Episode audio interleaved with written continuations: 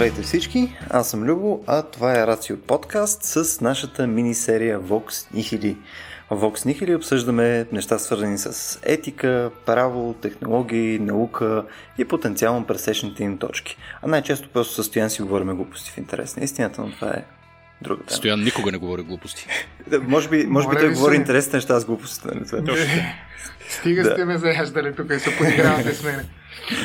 Да, да, днес, днес сме се събрали да си говорим за една малко по-отдалечена тема, която е космоса и какво може да открием в него.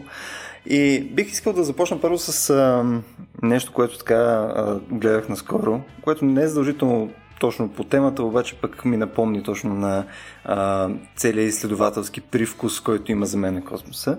А то е едно а, сериалче, което е по книга, мисля, че беше на Дан Сименс, ако не се лъжа. А, The Terror се казва, смисъл ужас. И там става дума за два кораба, този съответно ужас, нали, Her Majesty's Terror и Erebus, които се опитват да, напом... да намерят а, северо-западния пасаж. И то е доста, доста готино направено, подозирам, има и по-точни като, като възпроизвеждане на, на визията а, филми, които описват нали, какво е точно да си мореплавател по това време. Обаче, супер интересното е, че представете си, има една брой хора в а, някакво ограничено пространство, те ядат някакви провизии, пътуват в някакво място, което е относително униформно а, като пейзаж, в продължение на безкрайно количество месеци. Там мисиите им са в порядъците на години. Ам, съответно, те намират сета по някое време някакво странно ново място, някакъв нов бряг. Ам, сега конкретно там в, в този сериал нещата рязко отиваха към тежък хорър нали, по едно време. Но дори ако погледнем към по-класически какво се е случило в миналото, примерно към 16-17 век, когато хора вече са откривали нови брегове и нови животни и нови видове и така нататък, а, може да видим, че всъщност много прилича на това, което ние може би си представяме а, това, което би изглеждало, примерно, ние да открием нов свят, нови, а, нов вид живот. Примерно, представете си първият човек, който е открил а, октопод. Е, отиваш и то това няма, няма аналог. Нали? Първият човек, който го е описал, нали, се опитвал по някакъв начин да, да го сдвои с нещо, което е виждал, но очевидно няма както. Има клюн за Бога. Какво се случва? да. Пуска Дарвин някаква е течност. Откъде идва, да. Да. А, тоест, на мен това ми е интересно, че в момента ние сме в едва ли не някаква нова епоха на мореплавателство, само че не е този път в, в, по моретата, е а, в космоса. И съответно, заедно с това нещо, аналогите са повече от една.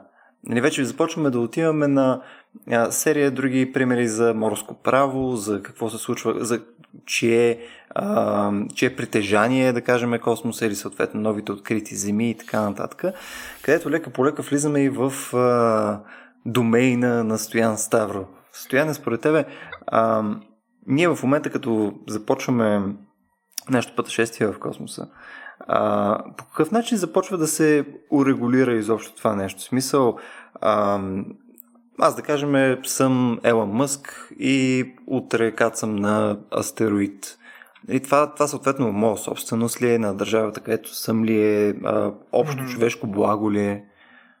Ами сега, виж, много сериозен а, въпрос поставяш. А, той е доста актуален, между другото. Но преди да започна директно с него, всъщност а, тази аналогия, която направи за глобалната геополитическа надпревара, едно време в а, откритото море, а сега в космоса, а, между другото, знаеш кои са били тогава най-водещите mm. държави? Испания и Португалия, да речем, но под егидата, забележете, на папския авторитет през 1494 година така се разпределят а, сферите на влияние. Днес нали, някакси САЩ, Китай, Русия, макар че изостава са държавите, които по някакъв начин се опитват да си разделят космоса и космическото пространство, макар че разликата е сериозна, липса кой липсва? Папата. В смисъл, липсва един авторитет общ, макар че ООН се опита да играе такава роля, неуспешно, за съжаление, в настоящия момент. И поради тази причина няма наистина един център, през който да се води единна или поне съгласувана политика за космоса.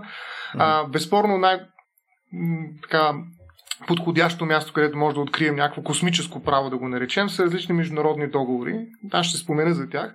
Но преди това, а, още едно нещо да кажа за тази аналогия, че всъщност тогава, когато Испания и Португалия предвид в момента извънредното положение, неговата генерична връзка с Китай, са се борили за път към Китай, забележете. В смисъл, т.е. Китай също участва, макар че по някакъв по-особен начин, като земя на а, ресурси, които ще трябва да бъдат взети, нали, чрез това пътешествие от Испания и Португалия през а, океаните и да се стигне, нали, без да се минава през Африка, която е била доста трудна дестинация, да се стигне до, до Китай. Нали, те първо си мислят, че са открили Китай, после са разбрали, mm. че това са американски щати, Америка, които станали по-нататък американски щати и така нататък, но и Китай е замесена в тази а, историята.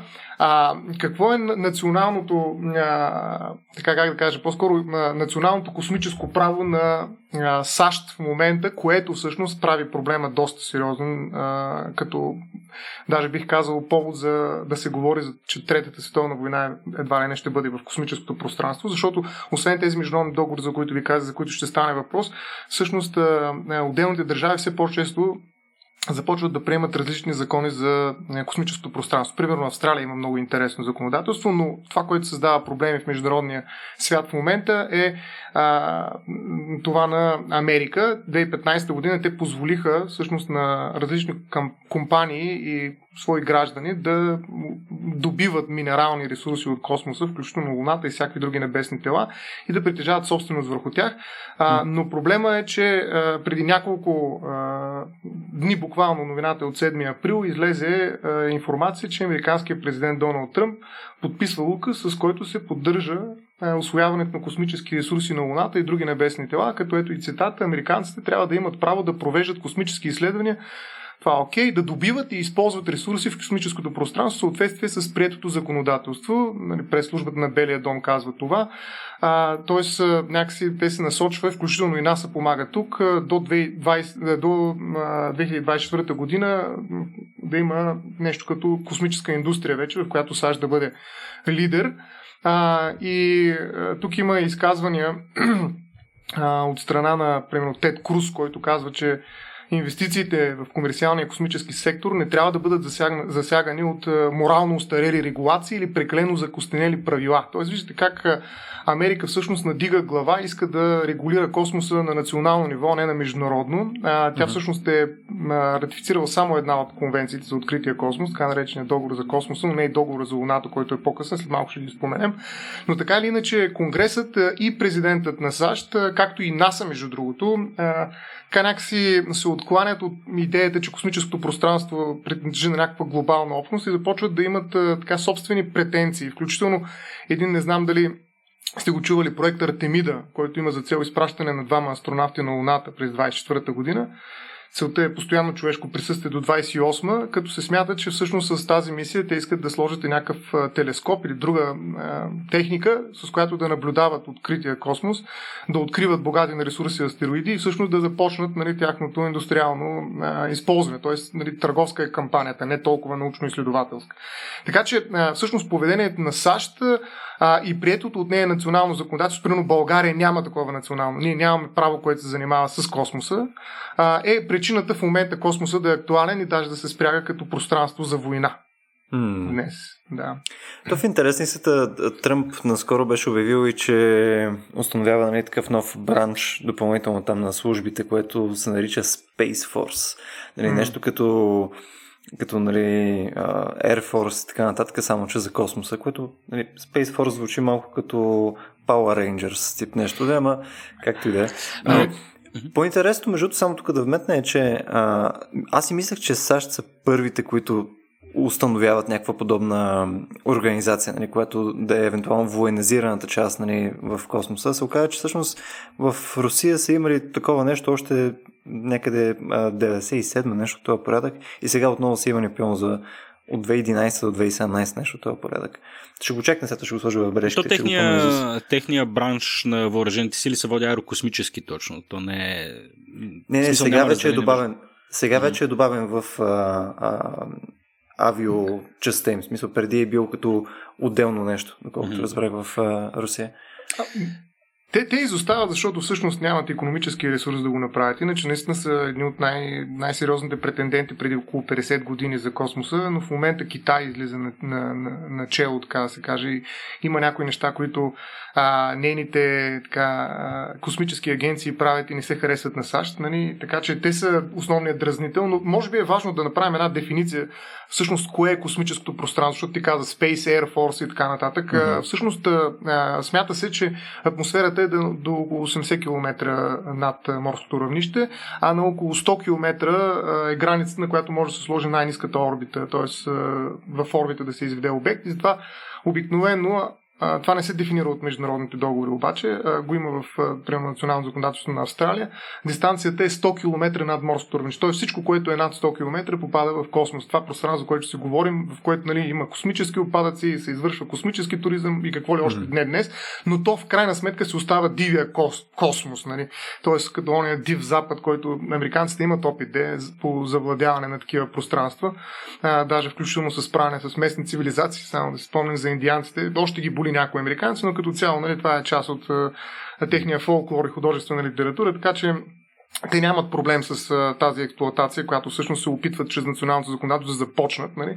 Ето, между другото, този текст сега го намерих. Всеки гражданин на страната, занимаващ се с комерциално проучване на ресурси на астероиди или други космически тела, има право да притежава тези ресурси, да ги транспортира, да ги ползва и продава. Тоест, нали, не изключва частната собственост върху такива ресурси. А, и някой смята, че всъщност тази претенция, която като политика на, вече може да бъде наблюдавана не само САЩ, но и в Обединените арабски емирства, други държави като Люксембург, също Япония се опитват нали, да а, насочат такива претенции към а, космическото пространство, може да се превърне в обичайно международно право и в един момент нали, борбата и спора в момента за изкуствените острови в Южно и Китайско море, което също знаете, че е конфликт между Китай и САЩ, нали, където е откритото тази аналогия, която ти направи, откритото море, където се създават изкуствени, то не е точно открито, но е все пак наистина открито море. А, не е океан, имах предвид, но там Китай създава изкуствени острови и го завладява. На практика а, поставя нали, претенции, точно такива, които САЩ се опитва да представи към космоса. И това са и точките на конфликт днес, а, които загряват така. Даже смята, че това е сенчеста война, го наричат някак. Не студена, Добре. сенчеста война. Да. Добре, Ставро, но ти в сега това, което описа на мен ми обегна думата ексклюзивно. Сега като говорим, нали, че държавите или там индивидите имат право на някаква форма на собственост, означава ли това, че а, нали, така както в момента е дефинирано, примерно, че частната собственост е а, нали, би била съответно защитена, както сме го виждали исторически, от американската държава. А, значи ли това, че един, примерно, американски гражданин Елан Мъск, да речем Каца, а, забива вече не съвсем символично американското знаме на, на някакъв метеорит, той има ексклюзивно право да се ползва с тези ресурси и те подлежат на защита от цялата а, така, от, от силата на американската държава. Така ли да го разбираме? Или пък нали, някой друг може да си каса на този метеорит и чак тогава да се създаде хипотеза, в която тези неща трябва да се споделят по някакъв начин или... Да. Ами, може би, действително, може би трябва да почнем с договорите и да видим там какви отговори има тези международни споразумения, които а, все пак се опитват да уредат а, тези въпроси.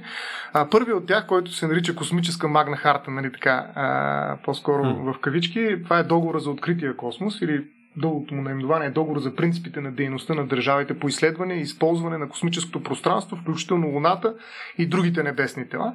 Това е един от най-много наброй държави, които са го подписали договор. Над 100, около 100 държави. Тук са включително САЩ, Съветския съюз, това е 1967 година, 27 януари и Великобритания а, този договор за космоса всъщност поставя основите, ратифицирани от България също. През 67 влиза в сила същата година, 10-10. А, така че и ние сме страна по този договор. И там а, много ясно се заявява а, това, че всички дейности по изследване и използване на космическото пространство се осъществяват за благото и в интерес на всички страни. Тоест, космическото пространство е открито за изследване и използване от всички държави. А, това е пространство, което е свободно научни, за научни изследвания и не подлежи на национално присвояване. Тоест, никоя държава не може да иска суверенитет върху това пространство, нито да го окупира, нали, както се случва, да речем, при едни военни действия или при завладяването в някаква степен. Там е много по-интересно, но е въпрос на съвсем друг разговор на Америка, как е станало точно откупуването на земята на Америка в полза на нашествениците, да ги нареча в кавички от Европа, но така или иначе тук има изрична забрана за такова окупиране, т.е. владението, осъществяването на фактическа власт, което е доста трудно, между другото, в космоса. И това е проблем всъщност. Проблема, може би, заради който космоса все още е свободен, защото просто не е достъпен, но така или иначе националните присвоявания са забранени, както се вижда от текста на въпросния договор за открития космос. Принципите са на международно сътрудничество и взаимно разбирателство. Това са и, то ползване за изключително за мирни цели. А, а самите космонавти, които попадат там, както ти казваш, забиват някакви колове и така нататък, колчета. А, космонавтите са пратеници на човечеството в космоса и съответно на тях се дължи всякаква подкрепа от всеки друг човек или човешко същество. Нали? Mm. А, а, така че има много а, така по-общо поглеждане на космоса през този договор. А какво става с собствеността, между другото, на обектите, които са изпратени? Тя се запазва. Не казвано е, че държавата, в чийто регистр е вписан обект, пуснат в космическото пространство, запазва юрисдикцията и контрол на такъв обект като правата на собственост остават незасегнати, както върху самия обект, така и върху съставни част, защото той може да се върне на части после, както по време, когато се намират в космическото пространство или на небесното тяло, така и след завръщането им на Земята. Тоест, можем да изпращаме обекти, които запазват собствеността и в някаква степен на националния суверенитет, пренасяйки в пространство в рамките на тази вещ, на съответната конкретна държава, но като цяло космическото пространство е свободно. То е открито за общо ползване. И то само за мирни цели. Това е Добре. първият договор, 67. Да. Добре, тоест, тоест тук по първата ти точка нали, то малко се получава някакъв такъв световен космически комунизъм. Нали? Смисъл всички го споделяме и всички сме щастливи, че го ползваме за мирни цели. Мисля, в някакъв смисъл, нали, да, да, да, да, това е някаква химера, ми звучи на мен. Така е, да.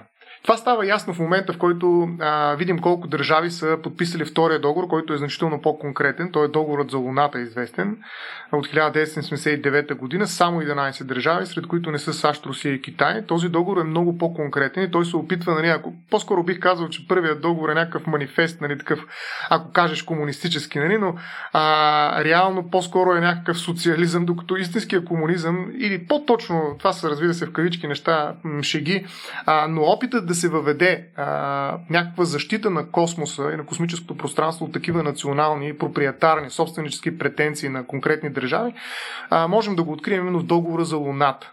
А, там се преповтаря всъщност, а, че това е пространство, което се използва изключително за мирни цели, е област принадлежаща на цялото човечество, като то ще се ползва в интерес на всички страни.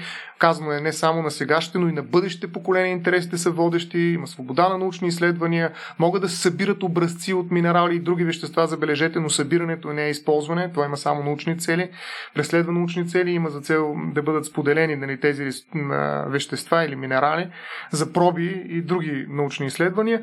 А, има една много интересна разпоредба, към която по-нататък ще кажем, че ще се върнем най-вероятно, ще, че всяк, всеки, който открие органичен или свидетелства за органичен живот, е длъжен да уведоми веднага генералния секретар на ООН, обществеността и международната научна общност. Нали, тук е задължението, което са нарушили всички тези правителства, които филмите обвиняват, че а, крият извънземни форми на живот нали, сред нас. Mm. А, член 5 от а, договора за Луната, да знаете, а, ако някога някой каже, бе, вие какво нарушават сега като криете, нали, а, но а трябва да са ретифицирали тази, а, тази, този договор държави. Това мисля, че само за да стани богат ще ми помогна, да ти кажа. член 5 за Луната. от договора за Луната. Но а, а, има и едно много важно нещо също в член 7 да, не взема, да се вземат всякакви мерки за предотвратяване на нарушения в съществуващото равновесие в околната среда на небесните тела, включително в случая за Луната. Става въпрос т.е. За ненамеса. Това тераформиране, за което също много се говори, всъщност би могло да представлява именно такава мярка, която нарушава равновесие в околната среда и то трябва да бъде съобразено с интереса на тази, ако изобщо прием, че има. И тук са големите въпроси, такава екологична среда и баланс, някакво равновесие в нея. Но има един друг член, това е въпросният член, който искам да, да коментирам за природните ресурси. Те са обявени за общо наследство на човечеството. Ето затова САЩ и другите такива големи, велики космически сили не приемат договора за Луната. Член 11. Природните ресурси ще бъдат общо наследство, като Луната не подлежи на присвояване от която и да е нация, чрез каквито и да е каквато и да е претенция за суверенитет, а ресурсите не могат да станат собственост на която и да е държава, между правителствена организация, неправителствена организация, национална и така нататък, физическо лице в край, т.е. на никой.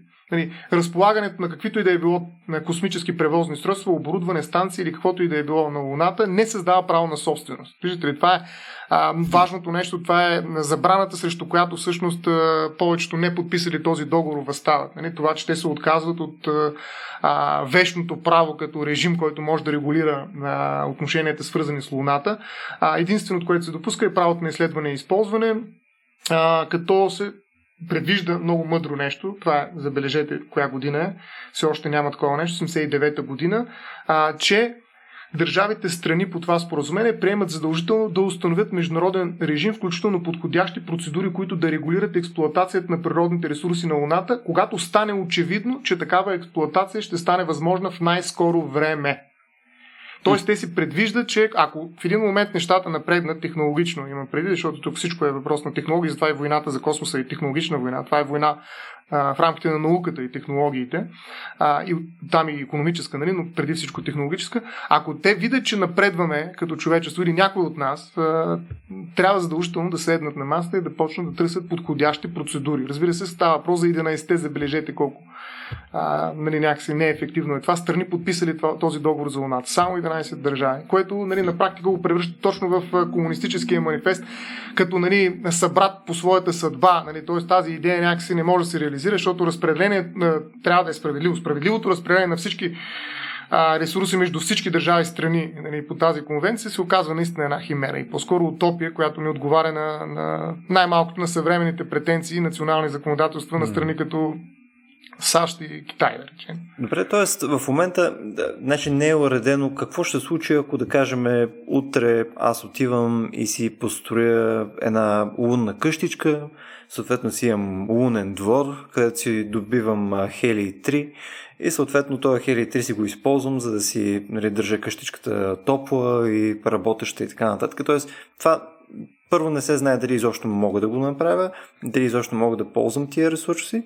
Нали? И съответно, какво ще ме спре? Аз просто да покрия цялата повърхност на Луната с подобни къщички. Нали? Смисъл, това е... По нито едно от тези три няма някакво очевидно разрешение. Ами ако прием, че реално, де-факто, т.е. действително можеш да го направиш, нали, остане въпроса дали имаш право да го направиш, защото нали, проблема е, че всъщност не можем все още да го направим.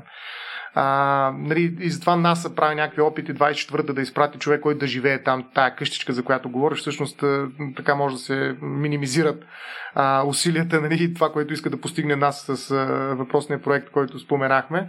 А, но м, така ли Артемида, но така ли иначе, ако е възможно, правото на този етап не дава регулация, защото знае колко е опасно, а, колко трудно може да се стигне съглас, да се постигне съглас този въпрос. А всъщност по този въпрос, всъщност още не е възможно. А единственото, което ние имаме достъп до нали, човешко достояние, наследство на цялото човечество, т.е. ти имаш право на достъп да отидеш да гледаш звездите през лунната повърхност, от лунната повърхност, дали, ако можеш като турист да речем, или пък като научен изследовател, но не можеш да присвояваш, не можеш да се превърнеш в експлуататор, не можеш да пуснеш една концесия на... Те даже не искат толкова луната, колкото наистина астероиди, които са доста богати на различни минерални и други вещества, които са полезни за нашите економики.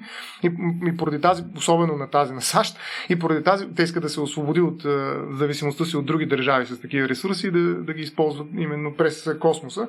А, та именно поради тази тази причина, нали, тъй като това е далечно бъдеще, изглежда все още, макар че виждате, че още преди колко години са казали, че ако настъпи близост между това бъдеще и настояще, трябва да почнем да регулираме такива подходящи процедури.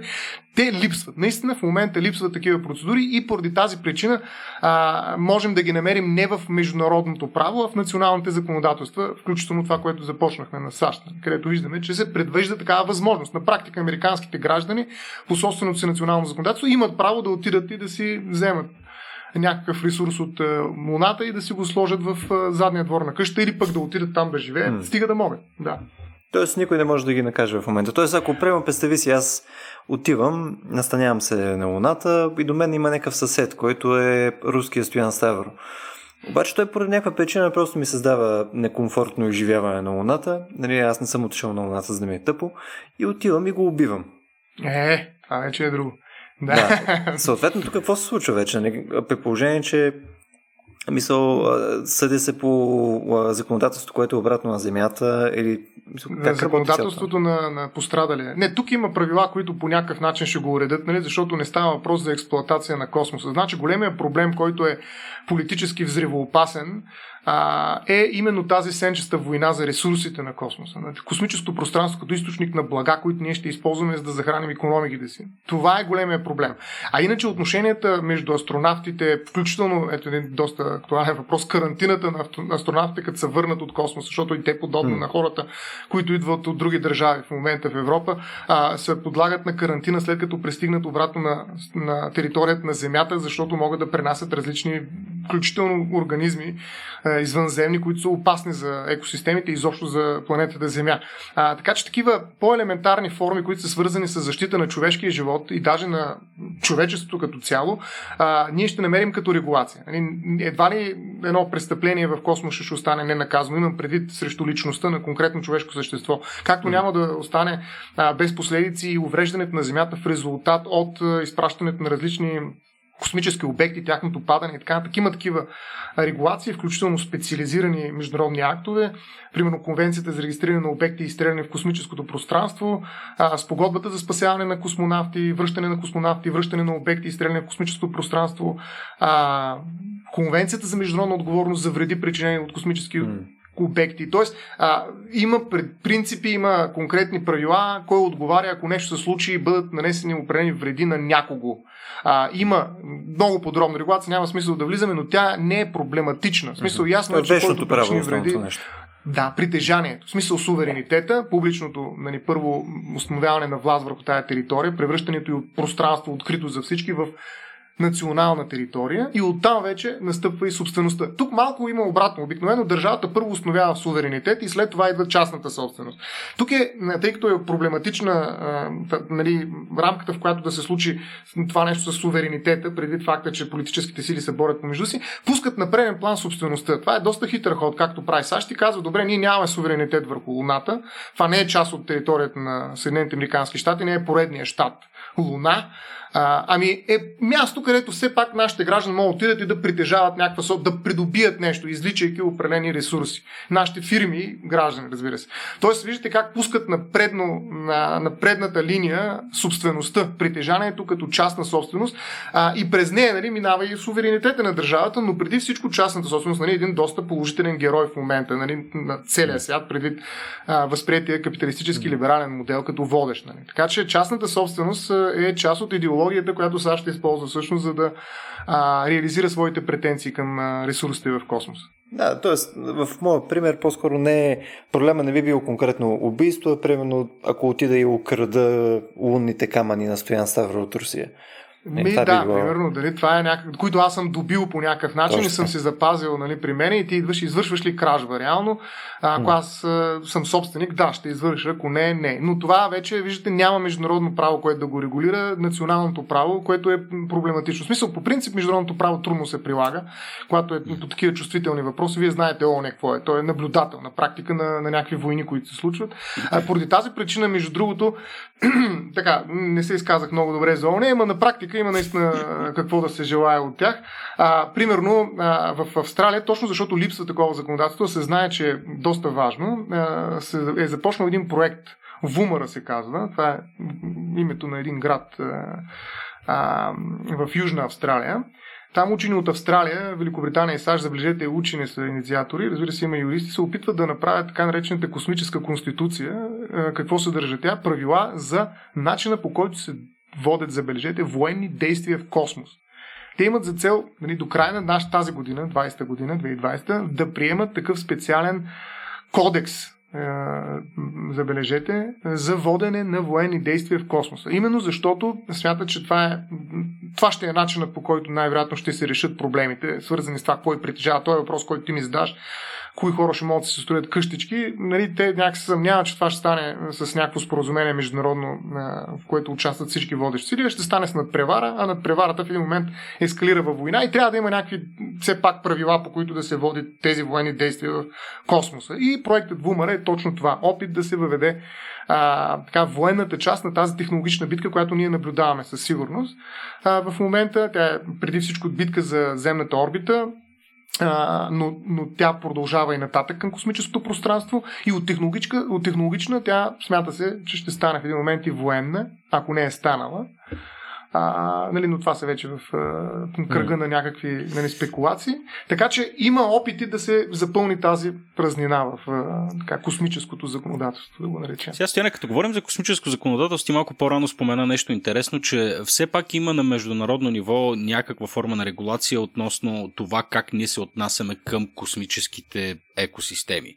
А, в смисъл, че имаме някакви основни правила, като каснем на една територия, нали, че трябва да се водим от принципите на опазване неприкосновеността на, нали, на съответната екосистема. А, сега, може би аз използвам терминологията неправилно, но правя го и не случайно. Можем ли изобщо да говорим за наличието на екосистема на Луната, където освен Риголит, доколкото знам, няма нищо друго. И как Аджаба правиме подобна регулация без да сме сигурни дали изобщо някъде там съществува органичен живот в момента? Ами, а, това е принципа на предпазливост, бих казал, преди всичко, като тук ще реферирам и още един документ, този път на НАСА, който е, документ е свързан с казано е закон за излагане на извънземен живот, да го наречем. 69-та година е прият, 77 е оттеглен и има за цел да спаси, а, нали, виждате, много практични са мерките, право действат по този начин, да спаси евентуално Земята от всяко вредно замърсяване. Тоест ние не знаем дали има такова замърсяване и това е темата за карантината на астронавтите. А, ние не знаем дали има то, такова нещо, но ние трябва да сме изключително предпазливи. Т.е. трябва да внимаваме и да съхраним Земята от какъвто и да е било такъв патогенен агент, COVID, 24, примерно, през 24 година, който ще дойде и ще изтребе нали, всички същества. И тогава кризата ще, тая ще ни изглежда нали, детска игра. А, така че НАСА още тогава, забележете колко, но някакси в момента отпадат тези съображения, които са по- общочовешки, не те запазват земята като цяло и така. Вижте, някакси наистина, макар и студена война да е било тогава и то здрава, доста студена, нали, премръзва човек от тази студена вода, вода война тогава, но, а, но въпреки това са мислили някакси за човечество. Може би нали, е било празни приказки, някой ще каже, нали, част от пропагандата на двете водещи и доминиращи в света сили, но така или иначе е имало такава фразеология дори. Днес някакси нали, частна собственост, притежание, ресурси, кой ще ги експлуатира, концесии и така нататък. Тоест няма го това говорене свързано с дайте да опазим земята. Но да се върна към въпроса. А, идеята е била да запазим преди всичко земята от такива е, извънземни микроорганизми. А чак тогава, вече обратната страна, след като пазим, това е вече пък освен нали, предпазливост и реципрочност. Ако ще пазим земята, дайте тогава, нека сме честни, да пазим да поступим така, както постъпваме спрямо Земята и по отношение на останалите космически небесни тела а, и съответно предпазваме тези тела от нашето въздействие, което може да е вредно за тях. Тоест, а, първо това е към самия пейзаж в някаква степен, т.е. да не тераформираме, да не променяме Земята по начин, който а, посяга на някаква, да го наречем, а, такава пейзажна стойност, а, някакъв особен а, суверенитет на облика на съответното телесно а, mm-hmm. тяло, а, да не го променяме за нашите цели или ако го правим, трябва да минимизираме нашия ефект, т.е. само толкова, доколкото не е необходимо за целите, които имаме, проучване, изследване и така нататък, а, без да се разполагаме така в една чужда територия или по-скоро територия, която наистина не познаваме, все едно вкъщи си и почнем да правим каквото си искаме. Тоест, ние трябва да внимаваме. Това е някаква форма на отговорност, междупланетарна, ако щете, а, между телесни а, различни небесни тела, а, която е началото на някаква космическа етика. Началото на някакво уважение към извънземния живот, бил той по-ниш от нас или по-виш. Това е прото такава метаетика, която се опитва да уреди отношенията ни с някакви форми на извънземен живот, които в един момент а, ние ще срещнем. И ние някак се подготвяме. И едно от тези ме... а, линии е точно предпазливост и пропорционалност. Да. Това ме кара да се гордея с човешкия род в известен смисъл. Ами, това е било 69-та, 77-та, 79-та, все пак да, но, но, но в момента нещата са съвсем различна плоскост като дискусии. Тоест в момента всичко е на война, юруш на ресурсите, т.е. в момента дискурсът е съвсем различен и най-вероятно той ще достигне наистина до някакъв конфликт. А това е много проблематично, между другото, а, за опитите на човечеството и тяхната успешност да завладее света. Защото нали, ако ние не обединим силите си, така да се каже, човечеството не стъпи заедно наистина там, където в космоса иска да продължи а, така, човешката експанзия, да я наречем, но в добрия смисъл на думата, не, ако не стъпи заедно, има голям шанс нали, не се избием, нали, а, вместо да, да влезем в космоса. А, но, да, но ще кажа нещо за друго, което е за микроорганизмите, да. Аз точно за микроорганизмите, между другото, исках да те зачекна, защото ние в момента нали, имаме някаква абстракция за нали, това какво трябва да направим, така че да запазиме някакви биосистеми потенциални, които съществуват на други светове. А, но тук не сме отговорили още на въпроса нали, откъде идва всъщност тази отговорност а, на база на която трябва да ги правим mm, тези неща. Смисъл, защо по дяволите трябва да ги запазваме? Каква е тази стойност, която е на този друг потенциален живот? Идва ли тази стойност само от потенциалния риск, който този а, друг живот крие към нали, съществуването нали, на, на Земята и тук нашето биоразнообразие? Или има някакво друго по-висше а, нещо, което е свързано с а, типа етика и правила, които ние си налагаме за локалното ни биоразнообразие. Нали, по същия начин ли патерналистично се отнасяме към този живот като нещо, което ние трябва да закриляме? Ами да, ако тръгнем по идеята за биоразнообразието, бихме могли да говорим за космическо разнообразие и оттам нали, да разглеждаме тези ресурси като неща, които могат да ни се от полза в един момент. Нали. Това най-малкото е знание. Затова и вижте кои първи стъпват на, на тези небесни тела, Луната и така нататък. Нали. Това са астронавти, но те са преди всичко учени, представители на науката. Тоест, а, науката е тази, която а, първа е допусната до тези обекти. И в този смисъл всичко, което намерим там, ще е ресурс на нашата наука да се развием напред, да постигнем още повече. Тоест, а, като ресурси, с които ние можем да храним нашата наука, безспорно тези микроорганизми или каквито и да е било същества, по-ниши от нас, биха ни били от полза. Тоест ние трябва да ги съхраним, за да ги изследваме, за да ги проучим, за да ги използваме, за да станем по-добри и да имаме по-големи шансове да оцелеем. Защото в крайна сметка нашата звезда след един брой, добре, милиони години, но тя ще изгасне и ние ще трябва да се преместим, ако искаме изобщо, ако сме оцелели. Нали? Китай и САЩ не са се избили нали, за Луната, а, но а, и нас съответно да не са избили. Но един момент, в един момент ние трябва да предложим наука, която може да реши проблеми, които в момента ни изглеждат нали, абсолютно извън полето, в което ние можем да решаваме а, и да, да действаме. А, та, а, идеята на това да използваме всичко, което намерим в космоса за развитието на нашата наука, има за цел точно това да ни помогне да станем космическа нация, да излезем извън Земята, да научим повече. А, но освен това, т.е. освен научната а, траектория на защита на тези извънземни организми, бихме могли да намерим и някаква етично оправдание. Като имайте преди, това е едно от местата, в които етиката работи много, много а, тясно и съвместно с науката. Между другото, обикновено те се противопоставят, но тук в, този, в тази част има много, според мен, много добро, много добър синхрон. Партньорството е много добро.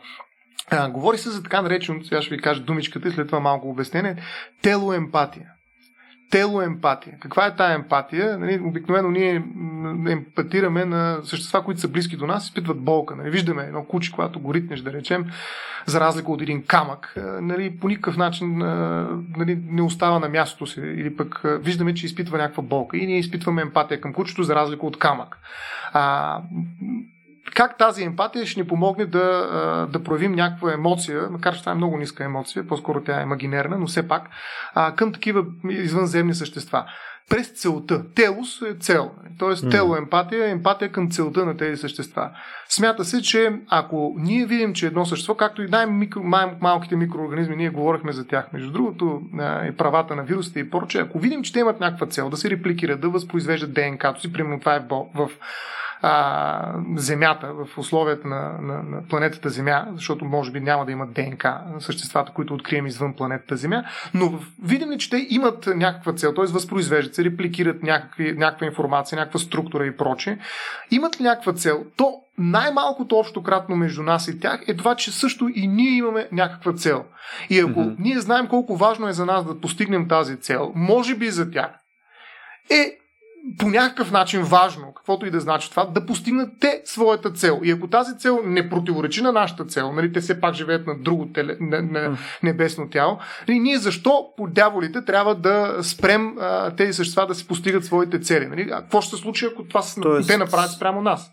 Тоест, да. това, един вид да уважаваме тяхното целеполагане по начин, по който уважаваме тук на останалия живот около нас. И да постъпваме така, както бихме искали те, ако бяха по-висши от нас, да постъпят спрямо нас. Нали? Да. Нека всеки да си гони собствените цели, стига да не. Това вижте колко либерален поглед нали, върху нещата. Нали? Космически либерализъм, тук ти каза с комунизъм. А, нали, всеки нека да си гони целите, но нали, да внимаваме, съответно, правейки го, защото ние имаме за цел да се развиваме и да се разрастваме, нямаме аз да живеем и така нататък. И това е наша цел, но не може да го правим за сметка на целите на тези същества, които намерим. Или поне трябва да постигнем някакъв баланс.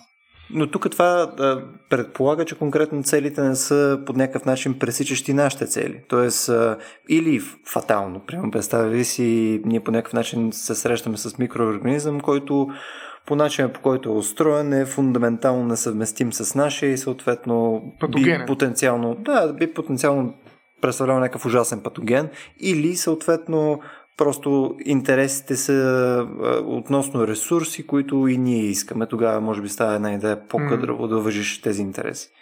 Ако е, те принципите на... винаги са условни. Според мен много бързо ще вземем решение. да, да, ще въведем извънредно положение и ще избием всички космически а, нашественици. Това е ясно. А, а, така, така сме реагирали винаги и така, за съжаление, това показва нашата недоразвитост, между другото, като цивилизация в космически план. А, нали, факта, че ние първо се спасяваме по единично в рамките на националните държави, което показва, че ние не сме готови наистина да излезем извън нашата планета Земя. А, и второ, нали, в крайна сметка, винаги тръгваме на оръжие. Тоест, със сигурност ние имаме право на защита срещу подобен а, а, риск, подобна заплаха. Ако някакъв... И това е всъщност законодателство, свързано с въпросата космическа карантина. Тоест, ние трябва да предпазим Земята, Разбира се, че е така. И съответно обаче трябва да предпазим останалите небесни тела от земляните, нали, в някаква степен. А, просто трябва да има някаква реципрочност. Това е златното правило, между другото, за което ще става въпрос все повече нали, в рамките на космическото право. Защото ние не можем да намерим някаква друга основа. Това е абсолютната база, на която можем все пак да стъпим, а именно прави това, което не искаш да правят спрямо теб. Или най-малкото не прави на другия това, което не искаш да правят другите на теб. Нали, това златно правило, което и в Кант и къде ли не ще го видим а, и в религията, и в Библията, и къде ли не, а, всъщност е водещо и тук. Нали, много просто правило, но то минава през целта. Нали, тук е теле, телоемпатия, е думата, която а, Чарлз Кокел всъщност въвежда, за да обоснове специално при този ниш, ниш, ниш живот извънземен. Тук, между другото, защото виждаш на серия нива, виждаме някакъв либерален подход, нали, нека всичките държави се събереме и да нали, споделяме ресурси, нека нали, live and let live и така нататък. А, този подход, между другото, много ми напомня, може би и на вас, на Star Trek. Там всичките са бесни социалисти в интерес на истината. Там земята е обединена. Ами да, там всичко е споделено, няма заплати, нали, смисъл, има Universal Basic Income и всичко останало и съответно те нали, ходят, те са учени и изследователи, които намират нови неща и се държат чудесно с тях и така нататък.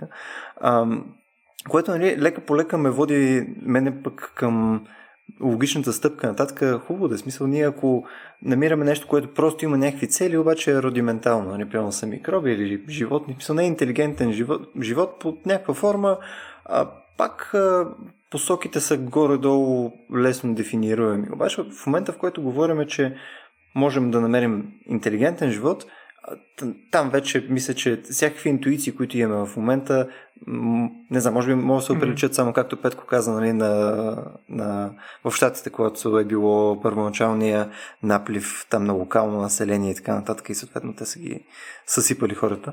И това може би е единствения паралел, който мога да направя с нещо от нашата история. Всичко останало за мен е Alien. Ами, между другото, прави се много, още един паралел много интересен с неандерталците. А, макар, че разбира се, тогава трудно можем да кажем, че сме били изключително интелигентен вид а, биологичен на Земята, но а, така има доста любопитни разсъждения върху това дали върху една планета могат да съществуват две различни, ама наистина различни а, форми на интелигентен живот. Дали това е възможно? Дали те могат да постигнат някакво съвместно съществуване, което е мирно или ще се изтрепат един друг и един ще оцелее в крайна сметка, което е доста тъжна картинка, за съжаление виждаме май като че ли по-вярната. Тоест, дали има, ако говорим за интелигентен живот, сега Земята предлага много добри форми, нали, такива условия за такива форми на живот. А, защо не са развили два паралелно, но достатъчно интелигентни нали, вида, да речем, които в някаква степен си партнират? А винаги говорим за хранителна вирига, някой изяжда друг, винаги има един, който е най-отгоре, стои и подчинява всички останали. Виждаме какво правим ние с биологичните видове. И в крайна сметка винаги доминира само един интелект. Един като формат интелект, като биологичен формат в една планета. Дали това е вярно? Се поставя въпрос. Или пък може, имахме някаква така контраисторичност. А, има, имало е възможност, има и други планети, евентуално, в които всъщност съществуват няколко форми на интелигентен живот, като говоря равностойни, разбира се. И се дава така тези а, по-скоро, според мен, е също на теории, хипотези, че всъщност имало битка между Homo sapiens и неандерталците, в която битка, в крайна сметка, е оцелял човека такъв, какъвто го познаваме днес и благодарение на това той се е наложил като водещ да, биологичен вид. Да. Само да вметна, че това нали, е конкретно хипотеза, защото хипотеза. Нали, виждаме, че има и други хипотези, че практически сме просто правили секс с неандерталците до момента, в който просто не са изчезнали. В смисъл, може да са имали някаква демографска криза и вследствие това, че са били пекалено малко.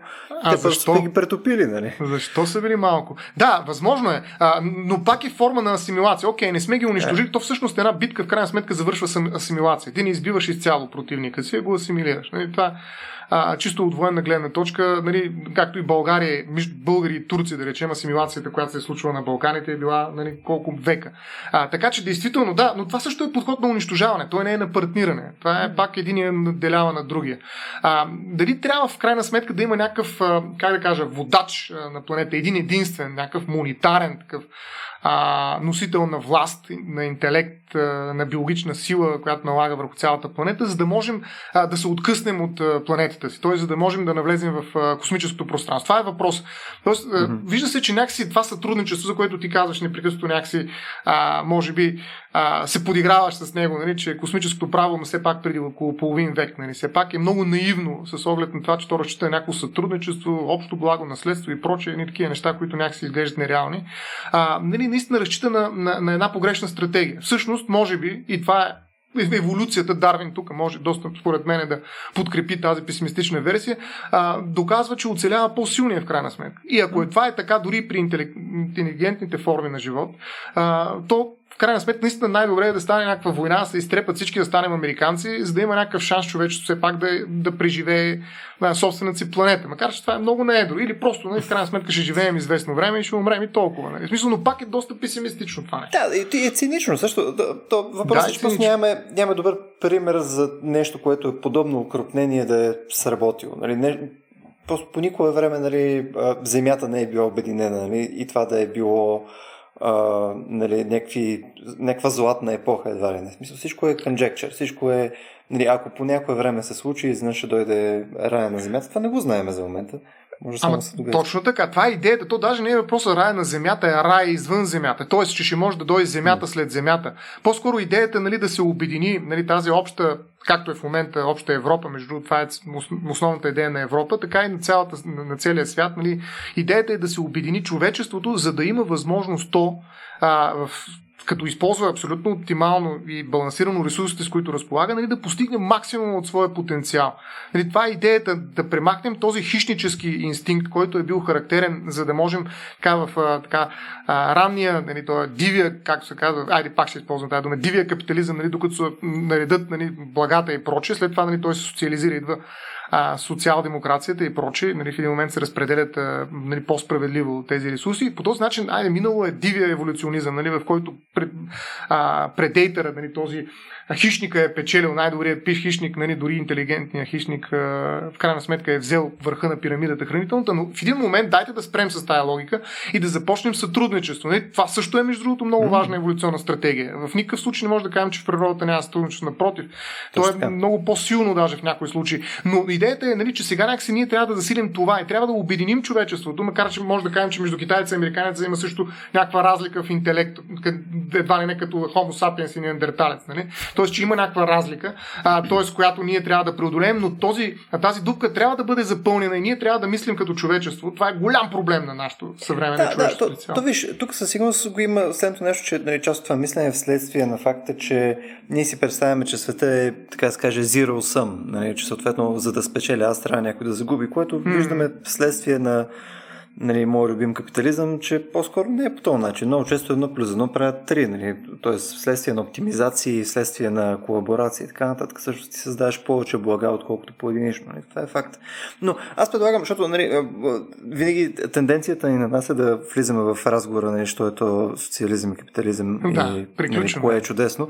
А, тук имаме един много по, една много по-интересна тема за мен. В смисъл, това, което зачекнахме сега с потенциално интелигентния живот. И там има много, много точки, през които може да минеме и с парадокса на Ферми, и с а, формулата на Дрейк и така нататък, което подозирам, mm. че повечето хора са, са и чували. А, позволете ми просто само да го скипнем това нещо, за да продължим напред с а, една специфика, която според мен е интересна за, а, за интелигентния живот и примерно тук отново на помощ са ми колегите Жан-Люк Пикарт от Стар Трек. Там те имат между другото една директива, нарича се там The Prime Directive. И накратко, мисля, тук ще я префразирам, на тях концепцията им е, че нали, отиват и следват различни светове и по някое време намират интелигентен живот. И принципно те могат само да наблюдават и да, нали, да следят какво се случва там, но не могат да се намесват. А, нали, принципно за тях е такава висша форма на а, морална безотговорност и да се намесиш, освен ако не се намесваш с цел да поправиш предишно намесване, което вече става къдрово, нали? както може да се представите. Верижно. Да.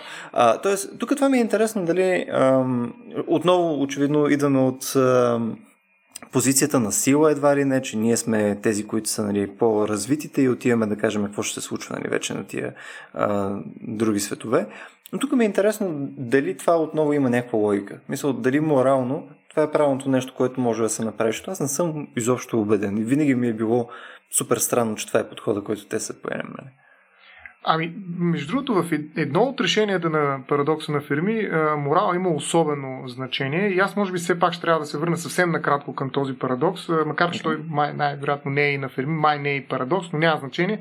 А, всъщност идеята е, че огромно количество пространство, е, говорим, когато говорим за космическо пространство и там има, колко беше, по 10 000 а, звезди само в а, нашата галактика за всяка песачинка на планетата Земя. Толкова звезди има в Млечния път. Представете си какво количество звезди, все пак те имат някаква а, структура нали, на системата си, имат така а, тази зона, в която е възможен живота, а, златната зона, в която нали, се предполага, че съществуват и планети, на които пък на някаква част от това огромно количество планети, пък може би има и шанс да се зароди живот. И ако това е така, наистина и шанса да има такъв живот е толкова голям, предвид цифрите, за които говорим, които са непонятни на практика за нас, то тогава къде е този живот, защо ние не го виждаме? Това е парадокс на Ферми. Нали? И има различни. Разбира се, това е много по-сериозно и по-задълбочено може да бъде представен по-подробно, но това е в общи линии и въпрос е а, как да му отговорим. Нали, а, защо ние не знаем за съществуването на извънземен живот? Нали, той по никакъв начин не се е дефинирал. Нали, говори се за така нареченото голямо мълчание. Нали, great silence. Нали, смисъл тая тишина, велика, голяма, в космоса на какво се дължи, ако цифрите са верни. А, има четири, съвсем накратко, групи от отговори, за да стигна до тази, която ме интересува и която е свързана с етиката, това за което си говорим.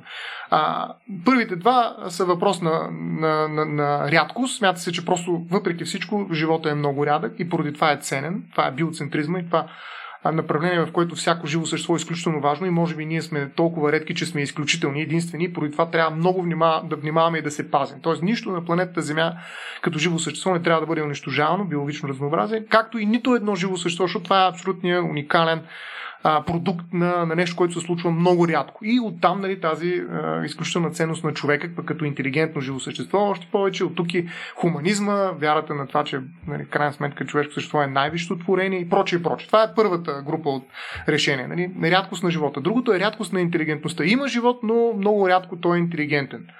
А, поради тази причина, всъщност, видите ли интелигентен живот, това е страшно събитие. Нали? И ние сме такъв. Съответно, ние сме страшно рядко, изключително едва ли не събитие. Нали? Съответно, тук се говори за филтри, между другото. Нали? Че има някакви филтри, зависи къде се намира развитието на един живот, дали ще ги премине, за да стане интелигентен. Примерно, кога точно а, егоистичните молекули са се превърнали в клетки, това е един от филтрите, се смята, нали? защо не са останали микроорганизми, някакви минерали, а са станали изведнъж протеини а, и прочее. А, нали? Това е един от филтрите, които се смята и как точно пък шимпанзето стана интелигентно, толкова, че да започне да чете нали, от компютъра някакви статии с очила. А, тоест, как точно става това прескачане на филтрите? Нали, те смятат, че са изключително редки а, събития в космоса и това е втората група от а, обяснение. Няма хора, няма живот и поради това не го виждаме. Третата група а, идва от това, че не могат. Нали, канти, аре, ще ги, кантианс, от Кант от Кент, нали, не мога. А, аз ще ги наричам кентианци, айде, за да мога да го различа от кантианците, от името на Емануел Кант, защото малко става игра на думи.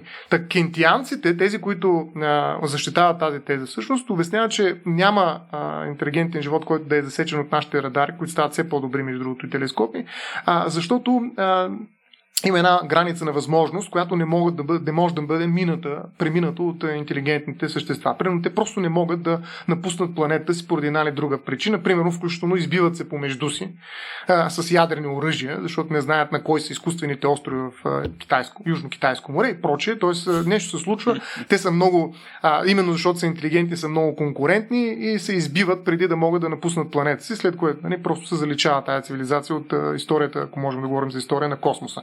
Тоест, поради някаква причина те не могат да напуснат планетата си или най-малкото галактика да преодолеят тези огромни пространства, които действително са много и в тях всъщност светлината се движи страшно бавно. Нали?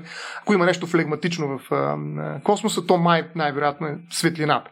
А, и затова трябва да се намерят някакви други, включително има и двигатели, бях чел наскоро, които нали, всъщност не се движат в пространството, а прекарват пространството през себе си. Представете, те ядат, хранят с пространство и поради тази причина всъщност се движат по-бързо от скоростта на светлината. Имаше а, такива много любопитни на а, опити за да се разработят двигатели, които да се да движат нали, машини, които са над скоростта на светлина, свръх светлинни.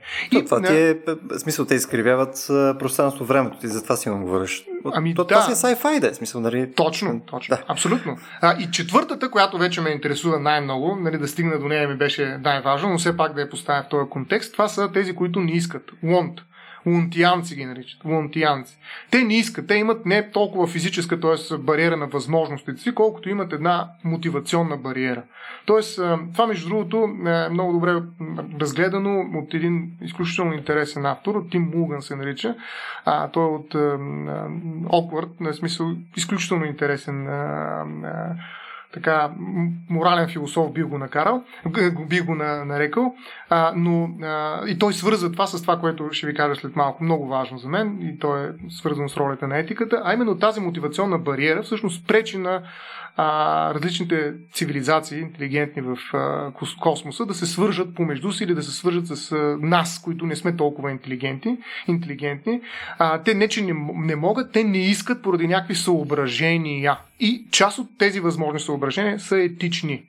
Като обаче, преди да, да тръгна с тях, може би сте чували, чували сте за Кардашев, тази скалата на Кардашев за трите типа цивилизации. Mm-hmm. На, нали, едната цивилизация, която сме, ние сме 0,73, 0.73, защото всъщност не сме овладяли цяла енергията на собствената си планета. Това е първата а, първият тип цивилизация според него. Втората е тази, която владява енергията на собствената си звезда. Нали, това е сферата на Дайсън, също много известна, експлуатирана и в научната фантастика. Тя обладява, това е цивилизация, която приема ние може да използваме изцяло а, енергията на Слънцето. И третата е тази, която овладява енергията на цялата галактика, в която се намира нейната звезда. Ние сме 0.73, т.е. не сме успели да стигнем до единицата, защото наистина не сме овладяли планетата Земя. И точно тук, за да стигнем до единицата, много важна роля, според мен, има именно екологичната етика. Тоест етиката, която ни забранява да убиваме дори такава чувствителност на, на ниво индивид, конкретни живи същества, животни, въобще микроорганизми, въобще вируси. Тоест, когато говорим за защита на биологичното разнообразие, ние всъщност се по някакъв начин предвиждаме към едно точка по Кардашев. Тоест, ние се опитваме да осигурим баланс. Ето и това сътрудничество. Ние трябва да знаем, че не може да ядем а, нали, като а, сладолет, а, сладоледена топка планетата Земя. Това е нещо, което ние трябва да а, използваме най-рационално, за да можем по някакъв начин да стигнем точка 1 до, до точка 2, ако искаме да сме космическа нация. Всъщност това никой не е казал дали е добро или лошо. Нали, но ако оцеляването, т.е. целта ни да се възпроизвеждаме, а, е важна и смятаме, че ние сме изключително важни за Вселената същества, предвид нашата интелигентност, то тогава трябва да помислим нали, за това как да го направим. И един от отговорите се държа в екологичната етика, в крайна сметка. Тя е космическа, бих казал, в някаква степен. Защото ние се опитваме да запазим екосистемите на Земята. Това е начинът по който ние трябва след това да мислим за Слънчевата система, за галактиката. Това е екосистемно мислене. Така. Даже а, системно в рамките на различни космически по своята интензивност различни и а, големина пространства, за да може човечество да ги управлява, да ги стопанисва, аз бих казал по-точно, а, по начин, който е а, ефективен за собственото му оцеляване. И, и тук виждате как а, започва а, настъплението на етиката. Вижте, науката в крайна сметка стига до етика. И сега тази етика вече е пренесена към а, тези изключително интелигентни същества, които са, може би, на трета степен и а, са овладяли всякаква енергия и прочее, които обаче не искат заради мотивацията си да се намесят, се, се задава въпрос каква е етиката, която в крайна сметка, какъв морален а, принцип би ги накарал да запазят тишина, т.е. да не се намесват в а, а, нашия живот. А, разбира се, някои смятат, че те всъщност не наблюдават нали, в някаква степен, т.е. се интересуват се от нас, ние сме важни за тях. А, даже има такива идеи, че ние се намираме в някакъв интергалактически зоопарк а, и има експерименти, които текат върху нас или най-малко. Колко егоцентрично е това? Именно, на Труман, да, да, че ние сме толкова важни за тях, че те не гледат. А, други смятат, че те, това е лошо да се намесят в нас, защото те знаят, нали, че всяка цивилизация трябва сама да стигне до решението си и съответно ни дават шанс ние да намерим собствения си път, защото те го знаят, някаква педагоги, така, интергал. Защото хареса ми, че стигнахме до моят въпрос преди 10 минути тук ще. Ще стигнем да. И ще го минем, да. Има, всичко има контекст сега. А, е. а, други пък смятат, че има някаква страхова невроза едва ли не. Тоест всички интелигентни, които са успели извънземни да, да се предвиждат в галактическото пространство, са разбрали, че има едни много опасни същества, също много интелигентни, които извършват междупланетарни геноциди. Това, затова си мълчат. Нали. Това е малко кръга на шега да го казвам, нали, но има и такива теории, че нали, затова мълчат. А, и, и съответно не искат да ни въвлечат. Тоест има някаква такава информационна война в космос се води и съответно ние в момента нали, влизаме в лапите на звяра, докато стигне нашата информация, която изпращаме, ще дойдат да наприберат нали, а, за да в камерите и на сапун на цялата планета. А, да, и а, други пък смятат, че всъщност тези а, същества са постбиологични машини и те изобщо не се интересуват от нашите цели, а, нямат никакви интереси в завоюването на планети и проче, защото могат да живеят и в центъра на една звезда, която гори в черта на някакви черни дупки и какво ли не, или пък живеят някакви други измерения, които са непознати за нас, или пък в някаква виртуална реалност а, да живее Сен Жуниперо и така нататък. Така че има много най-различни а, а, обяснения за това, те, защо те мълчат. Но това, което предлага въпросният Тим Мулган, аз това ми, иска, ми се иска да споделя с вас, но mm-hmm. пак ще ви дам една кратка пауза за въпроси. Не знам, че много да, говорих, много говорих. Аз, аз потънах, за смисъл, давай, кажи го за Тим Мукен. Продължавай, да. давай. за Бога. Разбрах аз, че потънах. И аз Стана потънах в собственото си говорене и а, затова реших, че трябва да дам някаква. Той монологът и монологът ти в един момент започва да се превръща в музика стояне. Разбираш, е, не е... Да, бе, моля се, стига пак. Хората ще... А, вече имам а, коментари, нали, а, с това, което почна миналия път. Любо, величественият Стоян Ставро ще ми излезе. Има хора, ни дейте така. Не съм някакъв егоцентрик тук, който си говори, защото съм моля ви се, така че а, да ви се пасите с мене в вниманието. Муга. Той е човека, наистина. Ако има величествен, аз много ми харесва. Разбира се, той е доста критичен, т.е. много неща може да понесе и с право като критика, но той смята, че а, всъщност, и тук се намесва, между другото, не само етиката и религията, тези същества, които са напреднали много в своята интелигентност, а, са открили ултимативната цел на Вселената. Те са разбрали каква е всъщност целта на Вселената. Това е, как да кажа, ръб, не ръба, това е дъното на Вселената. Защото в крайна сметка един от големите проблеми, за които науката някакси трудно може да, да говори, това е наистина целта. Каква е целта? Тук идва етиката. А, нали, добрия живот, примерно, етиката е една от основните цели. А, та, те са намерили тази невероятна цел, която е крайна, която е била толкова силна, че е убедила абсолютно всички тези същества, че те трябва да изоставят целите, които са имали до този момент, примерно повече ресурси, американско гражданство, да убием коронавируса и проче, и всички да преследват една единствена цел и това е унази крайна дънна цел на, на Вселената. А, като тази цел е наистина как, как, короната на, на Вселената. Всичко, целият залог от съществуването на тази цивилизация отива в тази цел. И тази цел, казват им, Муга най-вероятно няма нищо общо с нас. Поради тази причина те просто не се занимават с... Ние не сме изобщо в обсега на тази невероятна цел, нали, която те по някакъв начин са успели да открият под формата на, на, на края на своето развитие. Като забележете, това е ключово за, за неговото обяснение, че тази цел конвъртва абсолютно, т.е. убеждава абсолютно всек, всеки един от тях. Всяка една цивилизация. Затова е толкова невероятна цел, толкова абсолютна цел. Това е, ето и обективната цел, която да, крайната цел за всяко живо същество в, в космоса. Нали? Това е предположение. И тъй като нали, го, няма хора, които да са, или съответно не само хора, а интелигентни същества, които да, да търсят и да преследват някаква друга цел. Това е края на целите. Цел, която унищожава всички останали цели. И поради тази причина всъщност няма една цивилизация, да речем, която, както да речем, в Европа има едни цели, Италия, съвсем други Германия. Нали? Това разнообразие в някаква степен се води за нещо ценно. Но се оказва, че когато стигнем до дъното на, на Вселената, а, всъщност това разнообразие вече няма никакъв смисъл, защото ние сме намерили, това са проби. Нали, тази, тази ли е тази цел, тази ли е цел. В крайна сметка виждаме една и тя побеждава абсолютно всички. И се оказва, че това е целта. Няма смисъл вече от италианци. Всички сме германци. Тоест, цялата. Нали, За малко. Целият интелигент, интелигентен живот. Подбор на думи. да, случайно. А, целият, целият интелигентен живот в, планет, в Вселената всъщност преследва една единствена цел. Какво ви прилича това? На какво ви прилича? На доста тежка религия в интерес. Точно така. Цялата, цялата лексика, която ползваш тук, нали, даже да ги конвъртва и да, и да има някаква по-висша цел от всички останали цели, то това си е, е религия е... пар екселанс. Това е Тим Мулган нали, в крайната си фаза на, на разсъждение. Той нарича това нормативен ненатурализъм. Тоест той смята, че целта не зависи и съответно етиката, която определя правилата при преследването на тази цел, не зависи от конкретната природа на интелигентното същество. Тоест дали аз съм биологичен организъм, дали съм с ДНК такъв какъвто го познаваме на Земята, а, дали съм някакво друго същество, пак интелигентно, по съвсем друг начин, не с въглерод, ами сяра направено или каквото и да е било. В крайна сметка, то стига до един а, сет, един, един набор от етични правила с една основна единствена цел, а, който не зависи от неговата природа. Нормативен ненатурализъм. И той е в някаква степен кантиански, но този случай свързан го с името на Емануел Кант. Тоест има едни правила, които в крайна сметка убеждават нали, и са общи за всички рационални същества. Нали, всички рационални същества в крайна сметка се подчиняват на някакви, а, той извожда три нали, формулировки, на някакви категорични императиви. Нали. Това са неща, които обективно съществуват. Ето ви етика, която е обективна.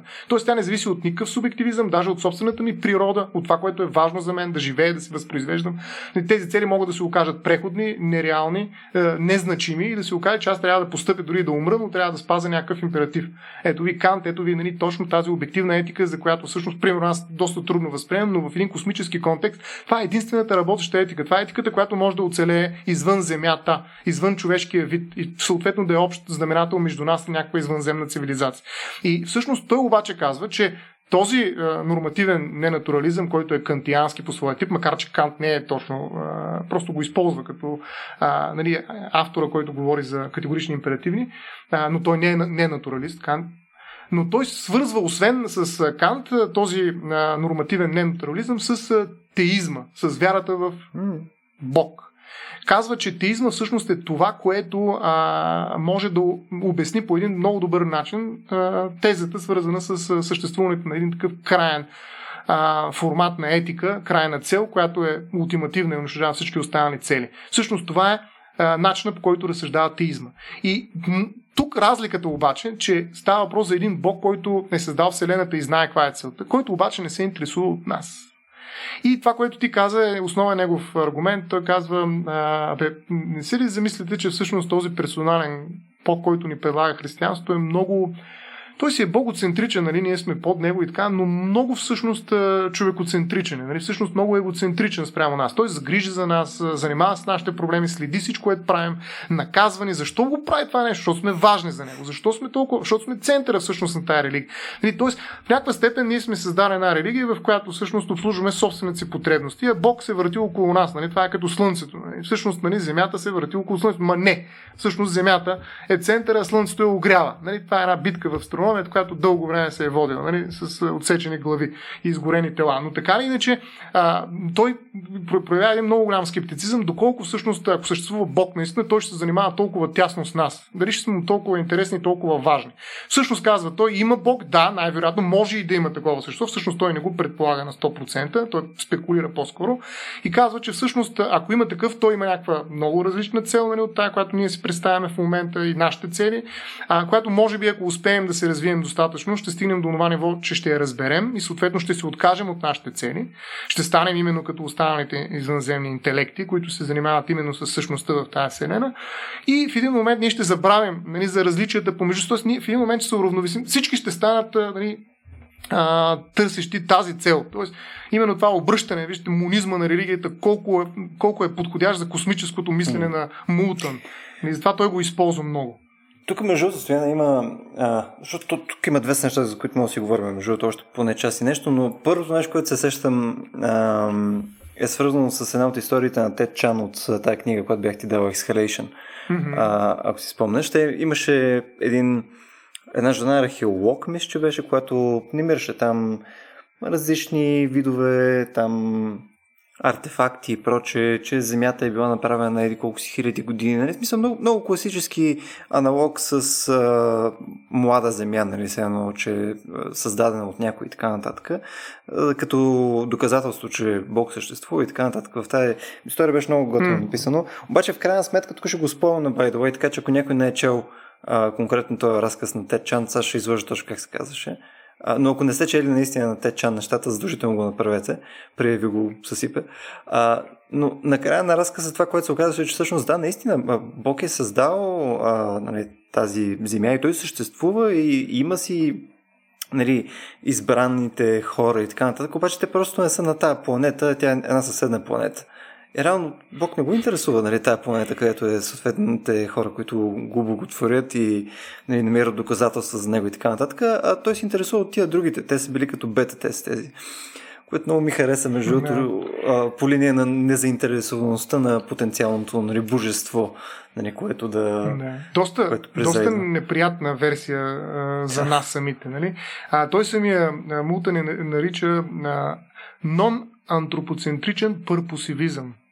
А, сега, това е поредната а, неантропоцентрична гледна точка, разбира се, но през целта. Онази, за която говорихме, когато стана въпрос за микроорганизмите и телоемпатията. Нали, тази емпатия към целта. Вижте го каза се, че от целта е и за Мултън е важна, защото всъщност той смята, че Вселената има цел. Да, може да има и Господ Бог, който а, е дал тази цел, обаче става въпрос за нещо, което не е свързано с човек. Non, не антропоцентрик, ан антропоцентрик пърпосивизъм го нарича. AP се нарича на английски. Тоест не не свързан с човека а, по своята цел свят, всъщност представлява Вселената. И от тази гледна точка казват, дори да има някакъв смисъл в живота и той да е изключително ценен, както да речем в един класически теизъм, а, християнски имам предвид, а, можем да видим а, като теза, а, то ако това е така, защо тогава Господ не сте повече свят? Тоест, ако ние смятаме, че света е ценен, то тогава най-вероятно той го има навсякъде. А, нали, Господ е създал много повече живот, отколкото само човека би създал. Нали, ако това е хубаво. Един хубав свят би трябвало да има повече от хубавите неща. А, и в този смисъл, действително може да има много живот, но най-вероятно целта не сме ние, а нещо друго. И този живот по някакъв начин търси тази цел, а, минавайки през различни грешни решения и в крайна сметка унази еволюция, която в биологичен а, план и формат ние виждаме като оцеляване, всъщност в космически формат е свързан с откриването, е свързано това еволюиране с откриването на тази особена цел, която някой друг е заровил в Вселената. Нали? Може би. Това е голяма спекулация. Сега смятам, че а, да не почваме, нали, защото можем да говорим един час къде са му грешките. Нали? Просто това е една провокация, която аз поделям. Нали? В никакъв случай mm. не казвам, че това е вярно. А, или е страшно убедително от утре нататък, нали? край, вече само не антропоцентричен пърпосивизъм, който може да го каже, разбира се, останалите само ще цитират. Нали? А, AP, примерно. Той не случайно го е съкратил в книгата си. А, но а, идеята му е, че всъщност ние сме така маргинали космически, а, които докато не, не се еманципират от собствените си цели и глупости, в които са се заровили, включително водейки войни за тях, нещо, което почнахме на практика, а, ние нямаме място в тази вселена и никакъв Господ не може да не спаси. Той прави разлик, между другото, направи е, паралел с е, будизма, в който наистина има такъв неантропоцентричен елемент, защото вие се прераждате в телата на различни животни. Е, примерно слона, Буда, който е много изключително мъдър и така нататък. А, тоест има много примери, в които а, човека не е най-важен в будизма. Тоест има такива религии, mm. казва той. Нали, най-малкото сансара и това да, да избягаш от този кръговрат на, на земята, нали, т.е. да махнеш тези цели, които са привидни, които са глупави, които само не заблуждават, накарат да, да, активно да се борим за някакви неща, които нямат значение. Всъщност а, е нещо, което може да видим в други религии, говоря в религии на хората. Тоест, нали, той не е, как да кажа, в нищото, но предлага този а, неантропоцентричен пропосивизъм като альтернатива както на атеизма, така и на теизма, между другото. Той казва, това е нещо трето.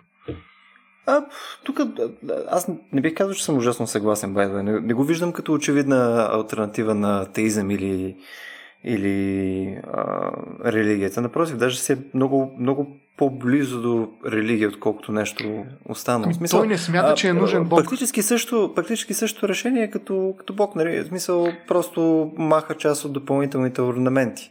И отново имаш високата цел, отново има нещо, което трябва да те води просто има една доза модернизъм в това нещо, което... Поне аз как възприемам, да. Има едно много важно нещо, което няма Бог. Значи, а, а, не антропоцентричният пропосивизъм може да съществува и без Бог. Той казва, може да съществува такъв Бог, който е създал тази цел, но не ме интересува и той не, интерес, и той не се интересува от нас. Тоест, той mm. не, не приема съществуването. Затова не е теизъм, защото той казва, има цел. Да, и тя не е антропоцентрична. Тя не е свързана с нас и ние не я знаем в този момент. Но, нали, тя е водеща. И затова нали, той слага по средата всъщност своето учение, нали, своето учение, силно казано, а, нали, своята хипотеза, а, като нали, тя не е свързана с, тя не зависи от съществуването на Бог. Затова не е теизъм според него. Но е съвместима, може да има теистичен вариант. Плюс това той казва, а, аз се опитвам нали, да, а, да, да, така да експлицирам и до, дори до експлозия теизма, нали, неговата богоцентричност в християнството, нали, защото нали, важен е не човека, а Бог. Затова и човек може да бъде убит, може да умре за Бог, може да убие собствения си син, ако Бог му каже и така нататък може да отиде на литургия въпреки коронавируса и да падне възнак нали, върху съчките и прочее, но въпросът е, че а, Бог е важен. И този богоцентризъм, който е характерен за християнството, в крайна сметка е докаран до крайност. Нали. А, може да бъде докаран до крайност и да влезе, прекрачвайки теизма, нали, да влезе в пърпосивизма и да се каже, да, богоцентрична е Вселената, има такъв Бог, обаче той има съвсем, съвсем различни цели от тези, които ние пишем нали, на наш гръб. Тоест, а, нали, това е една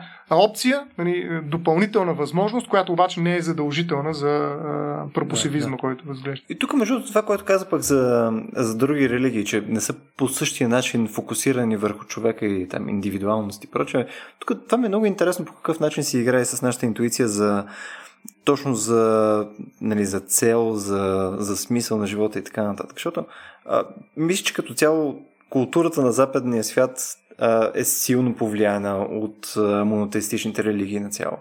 И съответно, начинът по който ние очакваме някакви неща да са разрешение или посредством нали, някой, който на нас конкретно се интересува от нас и ни дава някакъв смисъл неща, или съответно другата крайност, където ние фащаме, казваме няма никой.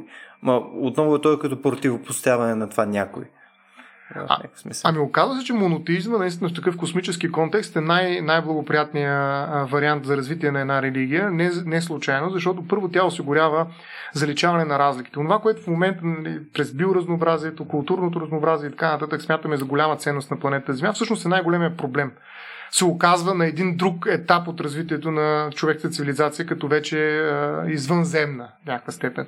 А, ние в един момент трябва да, как, да синхронизираме изцяло усилията си, за да можем да впрегнем всички ресурси, които имаме, за да станем едно точка по кърдаш.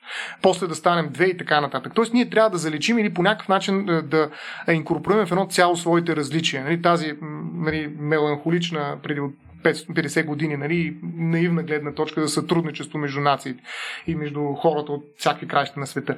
Тоест, ние по някакъв начин трябва да преодолеем различията си. Не всеки, примерно, аз искам се разходя, имало карантина, голяма работа, маха и тая а, маска, отивам да се разхождам с кучето виртуалното, защото нали, иначе не мога. Тоест, трябва да махнем тази, тези различия и да, да, да се водим от едни и същи правила. И всъщност това е нещо, което предлага Мултън и казва, че тази крайна цел, когато тя бъде разбрана, всъщност не просто е, дава съдържанието на рационалните мотиви на рационалното същество, а прави всички същества рационални. Тоест, mm. то по, по необходимост, не просто това е общото между рационалните същества, а по необходимост прави всички същества рационални. Тоест, в някаква степен еднакви от етическа гледна точка. Това е, как да кажа, супер етиката, която е възможна някъде и някога като постижение. Нали? Тоест, това е абсолютното, нали, наистина, дъно на, на, всяки, на всякакви правила и всички там сме равни. Ето го монотеизма. Няма плурализъм, няма неща, които могат да ни разсеят. И това осигурява всъщност шанса да оцелеем. И всъщност, а, м- има една друга, последно нещо, което бих искал да кажа важно като цялостно такова а, положение в този въпрос, за който говорим, е така нареченото а, метаправо. Знам дали сте го чували. Метаправото, това е специална дисциплина, наред с екзополитиката. Екзополитиката е друга думичка, която касае как да се отнася, каква политика да водим към извънземните, но метаправото е правото, което да уреди отношенията между човешки същества и извънземните форми на интелигентен живот. Та метаправото разчита именно на един такъв фундаментален който обаче бих казал дипломатичен и процесуален принцип, а именно златното правило, за което си говорихме. Не постъпвай така, както искат да не постъпват към теб другите неща, същества. Тоест, златното правило е това, което стои в основата на метаправо. Това е правото, което може да бъде в някаква степен общо за всеки интелигентен живот. Но вижте как това противоречи на монотеизма. Всъщност, а, това предполага, ако ние го въведем спрямо всеки индивид, че всеки може да, да, да, да прави каквото си иска. В крайна сметка, стига нали, това да не а, води до някаква вреда за другия. Тоест, възможно е все пак оцеляването на някакъв плурализъм в рамките на това златно правило. Когато обаче мотивационната а, сила на правилото, което е крайното, именно въпросната крайна цел на Вселената е толкова силна, че всъщност а, а, вече не става просто за процедура. Нали, прави така, другия. Прави така. Само така. Това остава правилото в, mm-hmm. в, в пропосивизма, нали, в крайната му форма. Нали, вече прави така. Това е. Няма някакви процедурни правила. Остави другия да живее, пък ти си живей сам, търси си целта, на, експериментирай с цели и проче. Целта е една. И даже тя не е, вижте, забележете, тя не е задължителна. Тя има просто такава мотивационна сила, че всъщност ти спираш да искаш всичко останало. Нали? Вижте как монотеизма всъщност е нещо, а, за което ние не сме готови всъщност. Нали, на практика е нещо, което ние в някаква степен сме преодоляли и смятаме, че е нещо лошо нали, в един контекст, нали, да речем, на средновековието. А, и днес смятаме, че ние сме свободни точно защото можем всичко да правим, всякакви цели да преследване в рамките на нашия човешки свят. Се оказва и, и съответно сме формулирали златното правило в някакъв минимум на плурализъм към а, през мета правото към другите същества, които са извънземни евентуално, но се оказва, че в един контекст, който за мулта нали, е краен а, в развитието на човеката цивилизация, може би много, много след много, много време, когато всъщност ние няма да сме ние самите. Най-вероятно ще са някакви хора, те ще са близки до нас, но няма да същите като нас. И тук технологиите много неща ще променят, сигурен съм. Но тогава може би ще се окаже, че а, монизма е в крайния път, по който трябва да върви всеки да. интелигентен Тук, а, живот. Тук, тук само нали, ще, силно ще възпротивя на дефинирането на билото а, този подход или а, монотеизъм като рационално. В смисъл, рационално е нещо малко по-различно като дефиниция. По-скоро може да е... Мисъл, и религията, и конкретно а, нали, този подход може да са силни мотиватори, но рационално, освен ако нямаш очевидни и видими доказателства, нали, които водят до това ти да вземеш адекватно решение, силно мога да кажем, че е рационално. А, ами... Поинтът ми е в случая, че ако използваш тези два подхода като ам, социална спойка едва ли не, смисъл нещо, което да съедини хората така, че да свършат някаква работа, което виждаме, че религията нали, преди години го е правила перфектно в интерес на истината. Смисъл, тя е организирала хора, създавала организация, смисъл, даже дадахме пример там с папата, която нали, се нови територии са били завладявани и така нататък от Испания, Португалия и така нататък. Да. То, то е било върховното право едва ли не. Бог е казал, че е окей вие да колонизирате Южна Америка и така нататък. Нали, ами... Можем да видим, че той има някакви положителни, а, кохезивни а, свойства, но аз не бих избягал толкова напред, за да кажа, че О, да. това е задължителното е. нещо или че това е рационалното нещо. Ами виж сега, представи си само един коментар последен. А, представи си за такъв рационализъм нали, супримен, а, който толкова очевидно и ясно ти казва каква е целта на Вселената, че ти нямаш никакъв друг шанс да имаш мотивация за нещо различно. Това е монотеистичен рационализъм. Нали, ако го кажем, нали, това е крайен парпосивизъм, за който говорим. Всъщност, нали, толкова ясно е всичко в един момент, нали, посвещение получаваш uh-huh. и е рационално, че няма как друга, друга си да занимава с нещо различно. Да, може би не може Това да е. си го отнагледа по начин, по който пълно изглеждат в момента религиите, тъй като при тях винаги имаш а, нали, адекватна причина ти да се съмняваш. Нали? То съмнението като част от нали, вярата е някаква ключова, ключов елемент. Нали? Ти да ти да превъзмогнеш това съмнение, въпреки него да вярваш така. Това това е вяра, нали, за да можеш да, въпреки очевидни доказателства или липса на доказателства, ти да можеш да продължиш напред. Докато това, което ти казваш, то до някакъв степен явно го прескача и просто дава ами... обективни доказателства, че това, което ти трябва да следваш е вярната посока. Ами да, това е монотеизъм, който не е религиозен. Примерно, представи си, че ние всички същества, живи същества на планета Земя, имаме ДНК в клетките си.